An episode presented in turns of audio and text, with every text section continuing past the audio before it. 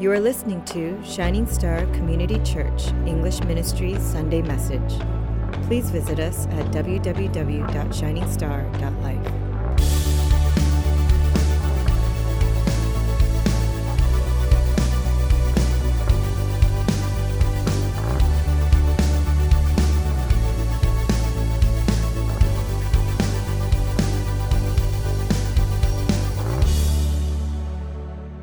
So maybe you're familiar with the church scene, or maybe you're still a little bit rusty from the church lingo that's been thrown around these past few days.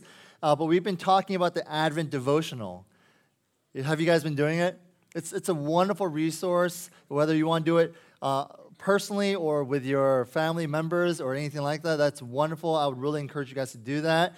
Uh, but the word Advent, what, what does that mean? It's, it's Latin for coming which is to mean the coming of Jesus into the world. So typically, churches all around, not just this nation, but all around the world, they spend really the next four weeks of the four weeks of December to prepare themselves and reflect and hear the word of God in preparation for the coming Christmas season, Christmas day.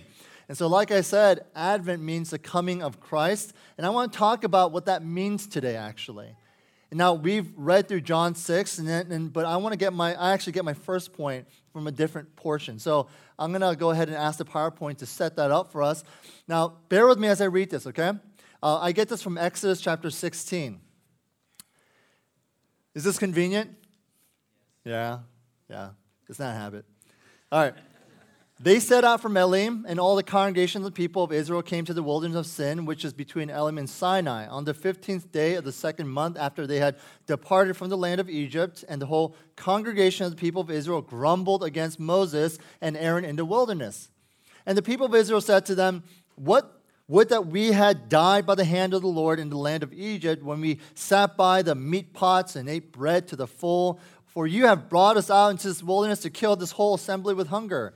Then from verses 9 through 16, Moses said to Aaron, Say to this whole congregation of the people of Israel, Come near before the Lord, for he has heard your grumbling. And as soon as Aaron spoke to the whole congregation of the people of Israel, they looked toward the wilderness, and behold, the glory of the Lord appeared in the cloud.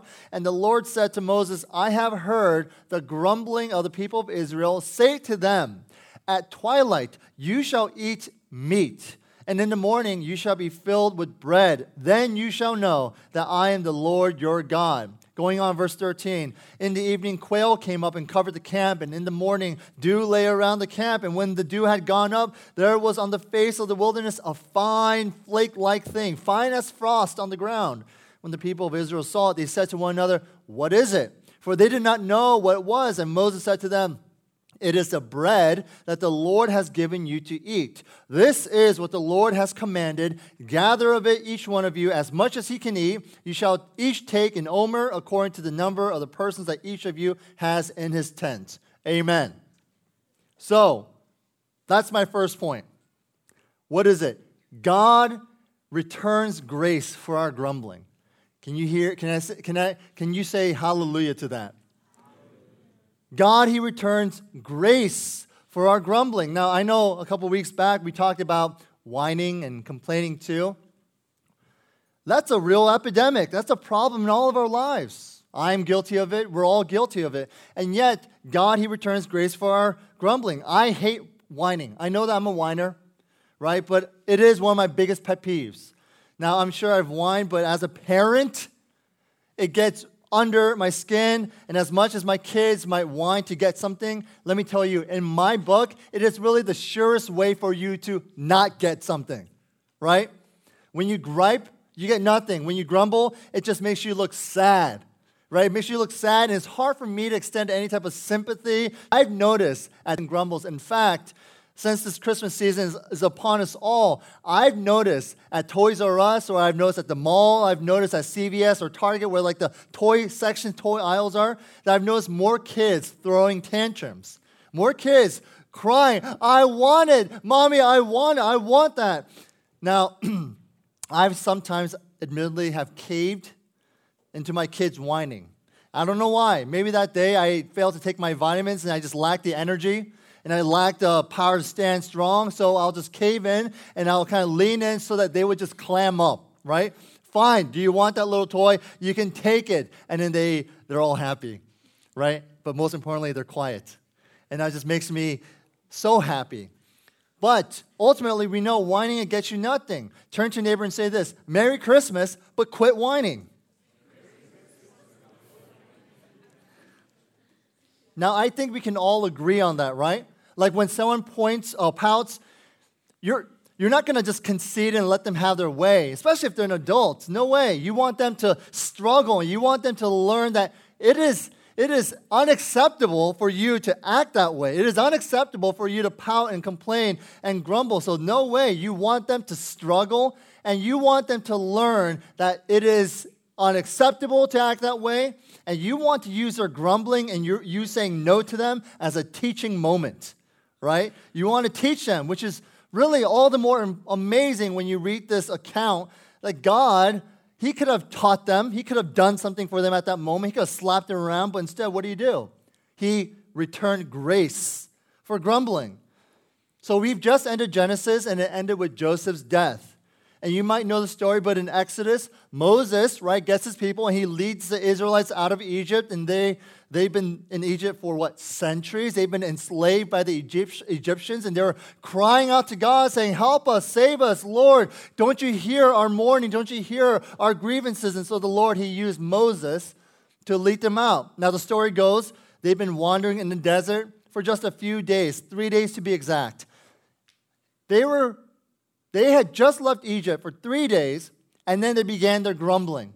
After three days, after three days of being freed from a lifetime of enslavement, they began grumbling. And then, fast forward, six weeks later, the grumbling starts back up again. They complain, Would that we have died. In other words, another translation says this If only we would have just died by the hand of the Lord in the land of Egypt, where we sat by meat pots and ate bread to the full. In other words, they're saying, you know what? I'm suffering so much right now in this life. The fact that I'm out of Egypt and I'm having to endure this wilderness walk and be around people that in an unfamiliar area, I'd much rather have gone back to Egypt and live a land, live a life of a slave. Because at least back then we had meat pots, whatever that was, right? We had bread and we could eat whatever we wanted and be joyful and happy and all that stuff stuff. And I'm thinking, are you kidding me? Are you insane? I think they forgot that Egypt wasn't exactly a luxury cruise. It wasn't an easy place. It was a place where, for decades and for centuries, a whole nation was crying out to God, saying, Save me, save us, save us. We're gonna die, we are dying, preserve us. There were slaves, and yet here they are complaining against Moses and Aaron. And remember, it's not like Moses wanted to go to Egypt either, right? Wasn't Moses the one who had all those excuses saying, Oh, I can't speak. I'm not really a good leader. I can't do this. And God's like, Hey, I'll do it for you. I'll lead you. But what were they doing? They were kind of killing the messenger here. Now, even though their complaining was spoken to Moses, know this their complaining ultimately was directed against God. It was directed against God. I like what this one preacher put it. He said this the deliverance was God's plan. The deliverance happened by God's hand. The deliverer was God's man, and they stood there in the desert at God's command. In other words, this is all God's doing. This is what He's doing. He's orchestrating this, He's leading them. And so their attacks and their complaints were against not just Moses and Aaron, but against God. Folks, grumbling does not just hit the ears of those we grumble to or about. Grumbling Whining, complaining is a complaint against the Lord because we are saying, God, this season in my life is really bleak. I have no friends, perhaps. My family is far away. I've been actually pretty hurt by the things that people have said to me. Or my job is a dead end job and it stinks. Or my spouse is just is messed up and, and, and, I, and we lack intimacy and I just don't want to be with him or her. Or maybe I have no money. There's a financial issue. Or maybe you just need a break. You need a vacation. You're just kind of done and burnt out. Or maybe you're thinking, I just can't get my life back together. Or I hate my neighbor and I've got so many problems in my life and I just want to give up. I just want to quit. I just want to stop. And the reality is this your wife does not control the details of your life. Your husband does not control the details of your life. Your parent does not control the details of your life. No one does but God. God controls. So, what does that even mean then? It means that God, He holds the details of our lives in His hand, and that is a good thing. I want God to hold me. I don't want anyone else. I don't even trust myself. But I'm grateful that the omnipotent, omniscient, eternal, all righteous, and all wise God has me in his hands. How about you? I'm grateful. Amen? Well, let's look at the passage again. God, He calls the grumblers to appear before Him. Now, I don't know how this happened, how uh, this looked, but either way, God, He had something to say. And so in verse 9, it says, And Moses said to Aaron, Say to the whole congregation of the people of Israel, Come near before the Lord, for He has heard your grumbling. And so as they looked toward the desert, there was the glory of the Lord appearing in the cloud. And in verse 11, God says, Hey, I heard the grumbling, and tell them, tell them what? If it was up to me, I'd say, Moses, I'm God. Bring them to me so I can kill every single one of them. I'm done with their complaining, with their pathetic, incessant com- complaining and crying. But no, it's none of that. Thank God, God is not me. But seriously, can you imagine what God had to say? He could say, Hey, everyone, lest your pea sized brains have already deceived you that you've already forgotten, I saved your entire nation. Do you remember that? I rescued your entire civilization from extinction. Do you remember that?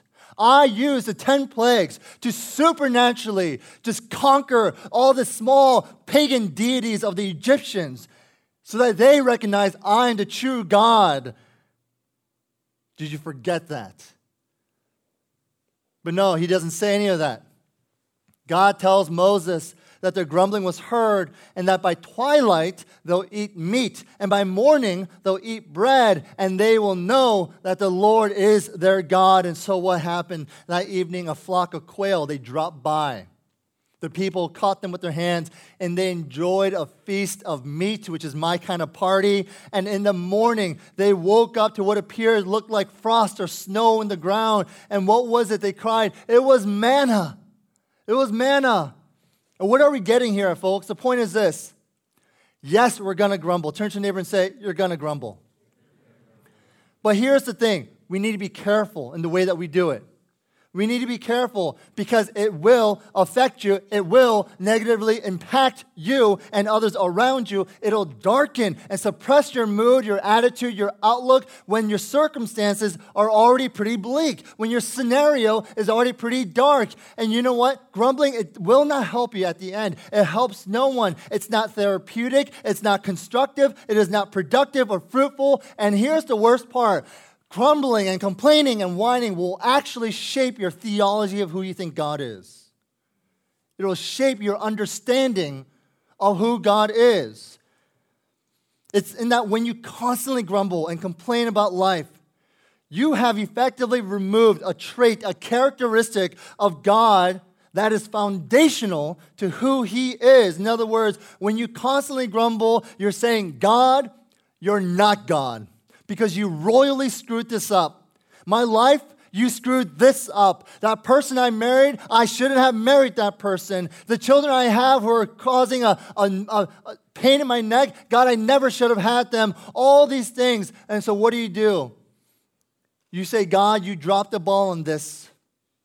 You're not really the God I thought you'd be. And so, when we make those accusations, what are we doing? We are minimizing and we are insulting the lordship of God. We are minimizing his all powerfulness. We are minimizing his all knowing, his dominion of rule and reign over everything that happens within us and outside of us. So don't think that grumbling is just some adult temper tantrum or a heart that easily, uh, or, or so, some issue that you get to just complain about. No, a heart that easily grumbles, get this is a heart that is embedded not in the rock of ages, but upon seeking sand. When you complain, and it becomes only about what is wrong with life and what is wrong with me and what is wrong with God, it becomes all about God. My heart has never been with you. My soul has never been rested in you. My spirit does not long for you. In fact, all these things, my mind, body, and soul, has been seeking after the world. Well, no duh, we're complaining. No wonder it's so hard. The world will fail you. People will disappoint you. Life will reject you. Place it, your faith and your hope and your life in God, and He will sustain you. Do you believe that? So that so does that mean we're not allowed to voice our discontent? No. I think we can certainly do that and we should do that for the purposes of receiving counsel and seeking advice. But more than that, before any of that, we should be going to God first. When there's problems, whenever, whenever you have issues, that's fine. That's life. It happens. But go to God first and say, God, this thing in my life, it really sucks. Be transparent. Be honest and say, God, it really stinks. It's really difficult and I don't know what to do about it. And it's making me angrier and angrier each and every day. See it within me, a force in me creating darkness and creating bitterness in my life. And I see myself saying and doing things that go against the new nature that I know I have in Christ Jesus. But Lord, what I need right now is not for you to simply hear my grumbling out, but God, what I need from you, oh Lord, is more grace. I need your grace today. I need you to sustain me today. I need you in your promise to maintain me and lead me each and every day. I know I'm undeserving of anything. And it's the recognition of realizing that you are not the vic- that you are, that there is no victim really, that you know that you've messed up too, but you know what? This is how we approach God. That we humbly seek after his grace. And you want to say, Lord, remind me of how great your love is. Remind me that even when people hate me, when people fail to love me, God, you love me, period. Just as I am, fully known, and yet you fully love. Speak your words of comfort and truth. Brothers and sisters, do not disregard the word of God. Go into it, because that will only be your one source of truth that you get each and every day. And you will see the breadcrumbs of your leading, of God leading and guiding you throughout your life. So, yes, there's a warning to us all, but like God has shown his people of Israel, God will also show his people a shining star. You believe that? God is with us, amen? And he's leading us, and he's in charge. So, despite our grumbling, God, he will meet our grumbling with grace. Now, I hope what I'm about to say next isn't an over spiritualization, but I still, still feel compelled to say this. You know, God gave the Israelites manna, right? Manna. But he also told them, Take what you need for that day alone. Don't take and don't store up extra manna for tomorrow or for the next day or for anything like that. He's saying, don't feel the need to save up. And these people think they have to save up. Why? Because they're living in wilderness. Just like when I went camping with the men's discipleship, we were hiking 10 miles. I had a bottle of water. I did what? Conserve my water. I wasn't like splashing over my face from the get go. That's ridiculous. You can serve. And so these people, they're thinking, I there's no guarantee for, of tomorrow. So I need to store up. And God's saying, no, no, no, no, no, no. Take what you need for today. Eat as much as you want for today. Brothers and sisters, in the same way, God, He says to us, He wants us to seek after new manna every day too. God is telling us that in Him, in Him, we don't need to fear because grace is not limited, it abounds in Him. You hear that? In Him, we don't have to fear because in Him, mercy is not limited, it is overflowing. In Him, He is faithful to give us what we need each and every day, and all we need to do is in faith step out. Take that step out of our homes. Look out into the field, and you will see the new manna that the Lord has graciously and mercifully spread out before us. And He says, Take it my grace is enough for you. In your grumbling, know that God, He will meet you where you are with grace. So, what are we supposed to do? We're called to submit to that grace. What does that mean? It means this to admit that we depend on Him each and every day. We are living our lives as if we don't need God. And we certainly live our lives that way too, don't we? We say, God, you're completely devoid of my life. I don't need you. I don't need your word. I don't need to pray or anything like that. And you know what? Yes, is it possible to live our lives to the day that we breathe our last, completely with God removed from our lives? But you know what? There's something happening within you. There is a spiritual starvation. You are dying spiritually. And God says this He says, Seek after me each day. In repentance, be humble, come before me in submission and in faith, and you will see how I lavish you. You will see how I energize you. You will see how I give you a new vision, a new direction. You will see the purpose and the aim I give to you, but come to me because I'm wanting to give it to you. Amen? But that's not all, folks. Because according to the passage we read together in John 6 48 to 58, that's my second point. Not only does God meet our grumbling with grace, but God, He gives us something more, something definite, something infinite. He gives us Jesus because Jesus gives life to our souls. Say, Praise God. Okay, I like cereal. Like that segue? I like cereal. I mean, who doesn't? Am I right? My wife, she laughs at me for liking super sugary children's cereal like Fruity Pebbles, which is amazing. Come on, stop joking. And we love, I like Frosted Flakes, which is also great. And I will continue to eat those brands until my last day or until I'm medically forbidden. Now, I looked up cereals that are considered good for you. And here's a few. And you probably know this, and in fact, you probably enjoy it too. And this is in no specific order Chex, Honey Bunches of Oats, right? Raisin Bran, Cheerios, and Life, Life cereal. The reason these are recommended is because they all have the minimum daily requirements of vitamins and minerals. and so, cereal, like life, was similar to the manna that the Israelites ate. Aside from the spiritual kind of understanding of manna that I just mentioned earlier, manna, while it was really God's grace, was simply also just food. It was just sometimes just food that they ate. And so get this for 40 years, they ate manna, they ate life cereal every day, but it was okay because that's what they needed. It sustained them, it gave them what they needed, and it really was a gift from God. That was a good thing. So you give me a lifetime supply of Chex or whatever, I'll be happy. Thank you. So, no wonder these people were interested in Jesus so much, according to the passage, because he has done something similarly spectacular when he fed 5,000 people with the boys' lunch. And this can be found in earlier John chapter 6. And so the Jews, they had this expectation that when the Messiah came, that he would also, again, feed his people with manna from heaven, just like God did back in Exodus. But here's the difference, okay? Jesus wanted the people to understand look, eating manna, eating bread is fine. I know that you have this expectation for the divine Messiah to come and do this for you, and that's fine. But he's saying this He's saying that he himself goes beyond that because Jesus himself is the nourishment that their souls need.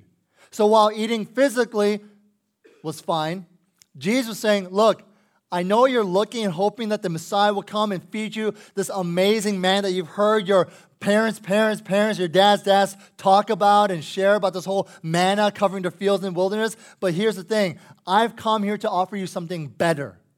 I've come here not to feed you physically with something really cool like manna, but I've come here to feed you spiritually because I know this is what you really need. You need to save your souls, and I'm the one doing it. That's why in these verses, Jesus, he makes a distinction between the manna from heaven, which is the bread of, of the Jews of Jesus' time have heard so much about and have dreamt of experiencing themselves, and the bread of life, which Jesus called himself. So, why the distinction? Here it is. Because as great as that manna from heaven was, it was still deficient. Can you imagine that? God says, I'm going to grace you all with manna, and you can eat this. It's going to sustain you but it was still deficient. How could that be? How could such an awesome daily gift of God's grace be deficient in any way? Because what could possibly be better? And Jesus says in verse 49, you know, your fathers ate manna in the wilderness and they died. That's what Jesus is calling out to the Jews. He's saying, look, this whole thing that you're looking for, guess what? Your forefathers, they ate manna. They had what you were looking for, but where are they now? Where are they now? They died. He says, yeah, life was pretty great back in the good old days, but guess what? They all died. They got manna, they got what you are looking for, but they still died. Jesus was saying, you can have the best food every day. You can have a little bit of the good stuff to get you going each and every day. You can have some happiness. You can keep. Uh, you can get some uh, successes and whatever to keep you going each and every day. You can have your job that you love and are passionate about to motivate you each and every day. You can have your family and friends to, uh, to for you to look forward to coming home and, and seeing and fellowship and hanging out with each and every day. All these good stuff in your life. You can have that. You can have these successes. You can have these pleasures pleasures, but even that manna is not enough. It's still what? You're still going to die. And that's really an issue that we have. What is the manna that you think is going to save you today? What is the thing that you think, I need, God? I need this so bad. Jesus saying, it's not enough. Whatever it is, it's not enough. You know, I have a daughter who wants Christmas presents, and when we pass by the toy section, she says, I really want that, and that would make me happy. Daddy, can I get that? That would make me so happy, and yeah, I could buy it for her. And it will make her happy, right? She'll be happy. And she play with it for a few days, maybe a couple weeks, but we know what happens after that. What happens? Her interest runs out. It doesn't ultimately sustain her, and it's no different for us today either. We say, God, I need new manna for today. And so for us, that might mean I need to get that job that will complete me. I need to get that degree or get that girl or that boy or get the recognition or the title or the respect. And God, He can certainly grace us with those gifts, but those gifts of God will never sustain us. Those gifts of God that grace us will never sustain us. Now, my wife, she loves me to death. That's right. Like she is crazy head over heels in love with me. I know that. I am a gift of God to her. But if you were to talk to her privately and ask her to be honest about the man I am, she would probably say, Yes, of course I'd love, of course I love him. Close the door. But let's just say, I won't be placing all my eggs in his basket if you know what I mean. She would say, My husband's great. I love him. But let's just say there are times where he's one stick short of a bundle. Yes, he's a great guy, super nice, really, really considerate. But sometimes he might be as useful as a screen door on a submarine. What's my point? First is this pray for grace for having to put up with someone like me. Secondly, and most importantly, whatever we ask for in terms of our immediate needs, and while those meeting those needs are important, so these things that you're seeking after, it's not bad. Wanting to accomplish this and succeed in that and, and, have, and have a relationship and get married, that's not bad, but they will never, ever sustain you for good. It will never satisfy your soul. I will never be God for grace. I can't. So she knows never to place that expectation on me. Now, hear me out, folks. Remember, the Israelites were eating manna for 40 years, right? Do you know why? Well, you're probably thinking, well, it's because he was gracious. God was being loving and he, and he provided for his people and all that stuff.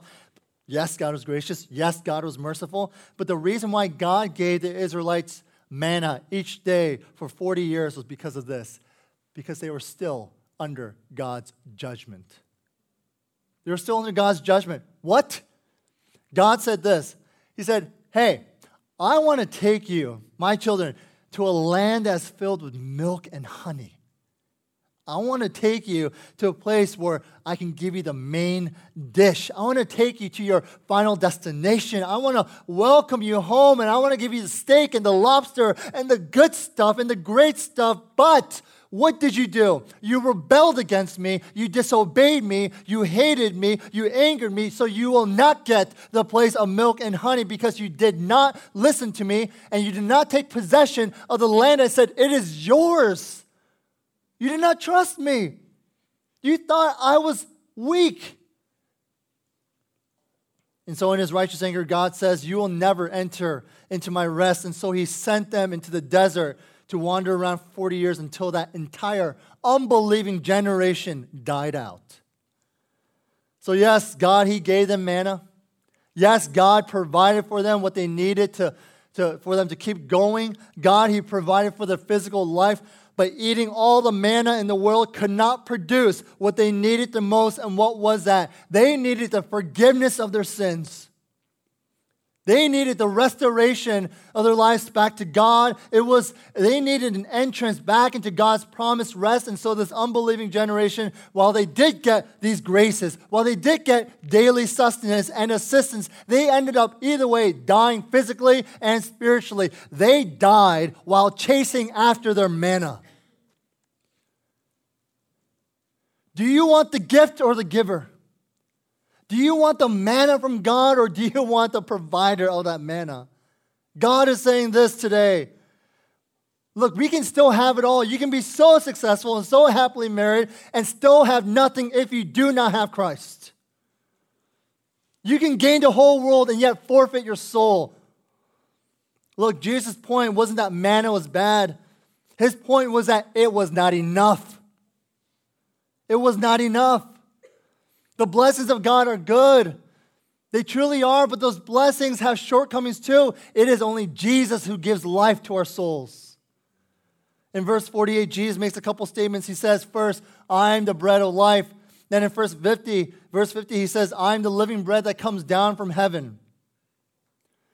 But interestingly, guys, and I want you to listen to me as the passage goes on, Jesus' point gets increasingly disturbing. He said to them, Truly, truly, I say to you, unless you eat the flesh of the Son of Man and drink his blood, you have no life in you. Whoever feeds on my flesh and drinks my blood has eternal life, and I will raise him up on the last day. For my flesh is true food, and my blood is true drink. Whoever feeds on my flesh and drinks my blood abides in me and I in him. And I know this isn't exactly the greatest Advent sermon that you want to hear right now. It's kind of weird. We got to be cannibalistic in our lives? What does that mean? Jesus was defining exactly how he nourishes our souls to life. He's telling you exactly the pathway of salvation. This is exactly what Jesus is saying. He's saying is different from manna. This flesh is a word that we get from John chapter 1. In the beginning was the Word, and the Word was with God, and the Word was God, and the Word became flesh and dwelt among us. In other words, the living, eternal Word, God the Son, He came down into the mud and into the filth and into the dirt of this world to live in the mess with us. He became flesh for us. Think about that. You know, Brother Tom here, he's been. he's been encouraging me to do the Spartan race or the Tough Mudder race, right? Including Caleb too, I know. Which is essentially a marathon race with muddy obstacle courses. But here's my only hesitation I don't like getting dirty. well, with that and also the act of running, I don't like running. well, anyways, the fact that I would get dirty and the fact that I would have to run was enough for me to reject a beloved brother in Christ. like, I, I don't want to participate in that fellowship. Like, that's horrible, isn't it? Like, you want to watch a movie? I'm there. You want to do something clean? I'm there. And yet we have Jesus, the Holy One, the King of Kings, and the Lord of Lords. He leaves his place of glory to enter into a state of muddiness to be with us. But then Jesus speaks of his blood. Not only was he speaking about his flesh, which, by the way, was inappropriate to talk in that cultural context. No one talks about flesh, but now speaking of blood was simply offensive to the Jews. The law forbade them to drink blood or even to eat meat that had some blood on it. And so the mentioning of drinking not just a uh, animal's blood, but drinking his blood was just a vile, vile thought. So, what's with this flesh and blood talking about? It was not a reference to life but it was a reference as flesh and blood to death, violent death. Jesus was talking about his death on the cross. He's saying this He's saying, Look, I know that you're impressed with my teaching. I know that you love how I can articulate my ethical teachings. But all those wonderful things that I spew out and that I teach and that I counsel, that will not save your life. And he says, You know what? I know you're impressed with my moralistic living. I know that you call me a good teacher. I know that you know I live uprightly and righteously. But guess what? Even that will not give life. He's saying, I'll tell you what gives life. It is the bloody, ugly, violent, sacrificial death on the cross that gives life. I die for you so you can have life. I die to give you life for your soul. I die so that God can reclaim your spirit. I die so that you will enjoy the fullest satisfaction of eternal life with me. Jesus' flesh and blood does what all the manna in the world could never do. His flesh and blood, it cleanses us from sin. It repairs our relationship with God. It gives us eternal peace with God, and it reconciles us to Himself, and it brings us spiritual health and life for all eternity. Not some manna that we pursue, not some manna that we put all our eggs into. Uh uh It is Jesus and Jesus alone. Being good and doing good and just wanting good things for yourself is no different from checking the nutritional label of a, inside of a cereal box and thinking, wow, this is good for me. Yes, it might sustain you for that morning or for that day. Yes, in fact, it might make you feel really good and really strong and healthy, but it will always leave you hungry. It will always leave you lacking and wanting more and more. Why? Because it is not meeting the most important need. So you see, brothers and sisters, we are spiritually malnourished. Only Jesus can give eternal life to your weary soul. So know that God, He returns grace for our guilt. So my encouragement is this continue to seek after His new manna each day. Say, Lord, I am messing up right now. I'm faltering right now, but give me the grace I need through Jesus Christ to continue on because I don't have the strength to carry on. I don't have the energy to keep going. But secondly and finally, know that if you look for anything outside of Christ, if you look for anything outside of Christ to lead and somehow sustain you and fulfill you, you will fall short. You will stumble. And here's a guarantee for all eternity you will be so discontent. So keep reminding yourself of the gospel of Jesus each day. Fall before Him every day. Let the giving of His flesh and blood remind you of what He has already accomplished so that you could remain steadfast in life and secure for all eternity. We live because He died for us. And I want to end with this quote by Tim Keller, former pastor, Redeemer of Presbyterian Church. He says, There has never been a gift offer that makes you swallow your pride to the depths that the gift of Jesus Christ require, uh, requires us to do. Christmas means that we are so lost, so unable to save ourselves, that nothing less than the death of the Son of God Himself could save us. That means you are not somebody who can pull yourself together and live a moral and good life. And so, brothers and sisters, no manna that you seek in this life, whatever it might be, no matter how good it might be, could ever replace the source and giver of salvation, who paid it all on the cross with his flesh and blood. Amen. Let us all praise the one who gave it all for us. Let's bow our heads in prayer, and as we meditate upon what you've, heard, what you've just heard, that in humility, that in deep repentance, God, I need your grace. And us saying that is saying, God, I know I can't do this on my own. I depend on you. I have tried to use my strength. I have tried to make things right on my own, but I keep failing. I keep faltering. I keep messing up. And yes, I can somehow inherit the whole world and all the successes and all the pleasures that come with it. But I know deep down inside, my soul still seeking. My soul is so malnourished, nothing in this world can ever complete me. Brothers and sisters, let's take a moment. Friends, if you do not know Christ, tomorrow, there's no guarantee. Come before Him and repent. Say, God, I need you. Lead me in this life. I submit and I throw myself at the foot of the cross. Let's take a moment and pray, and we'll go into our last song.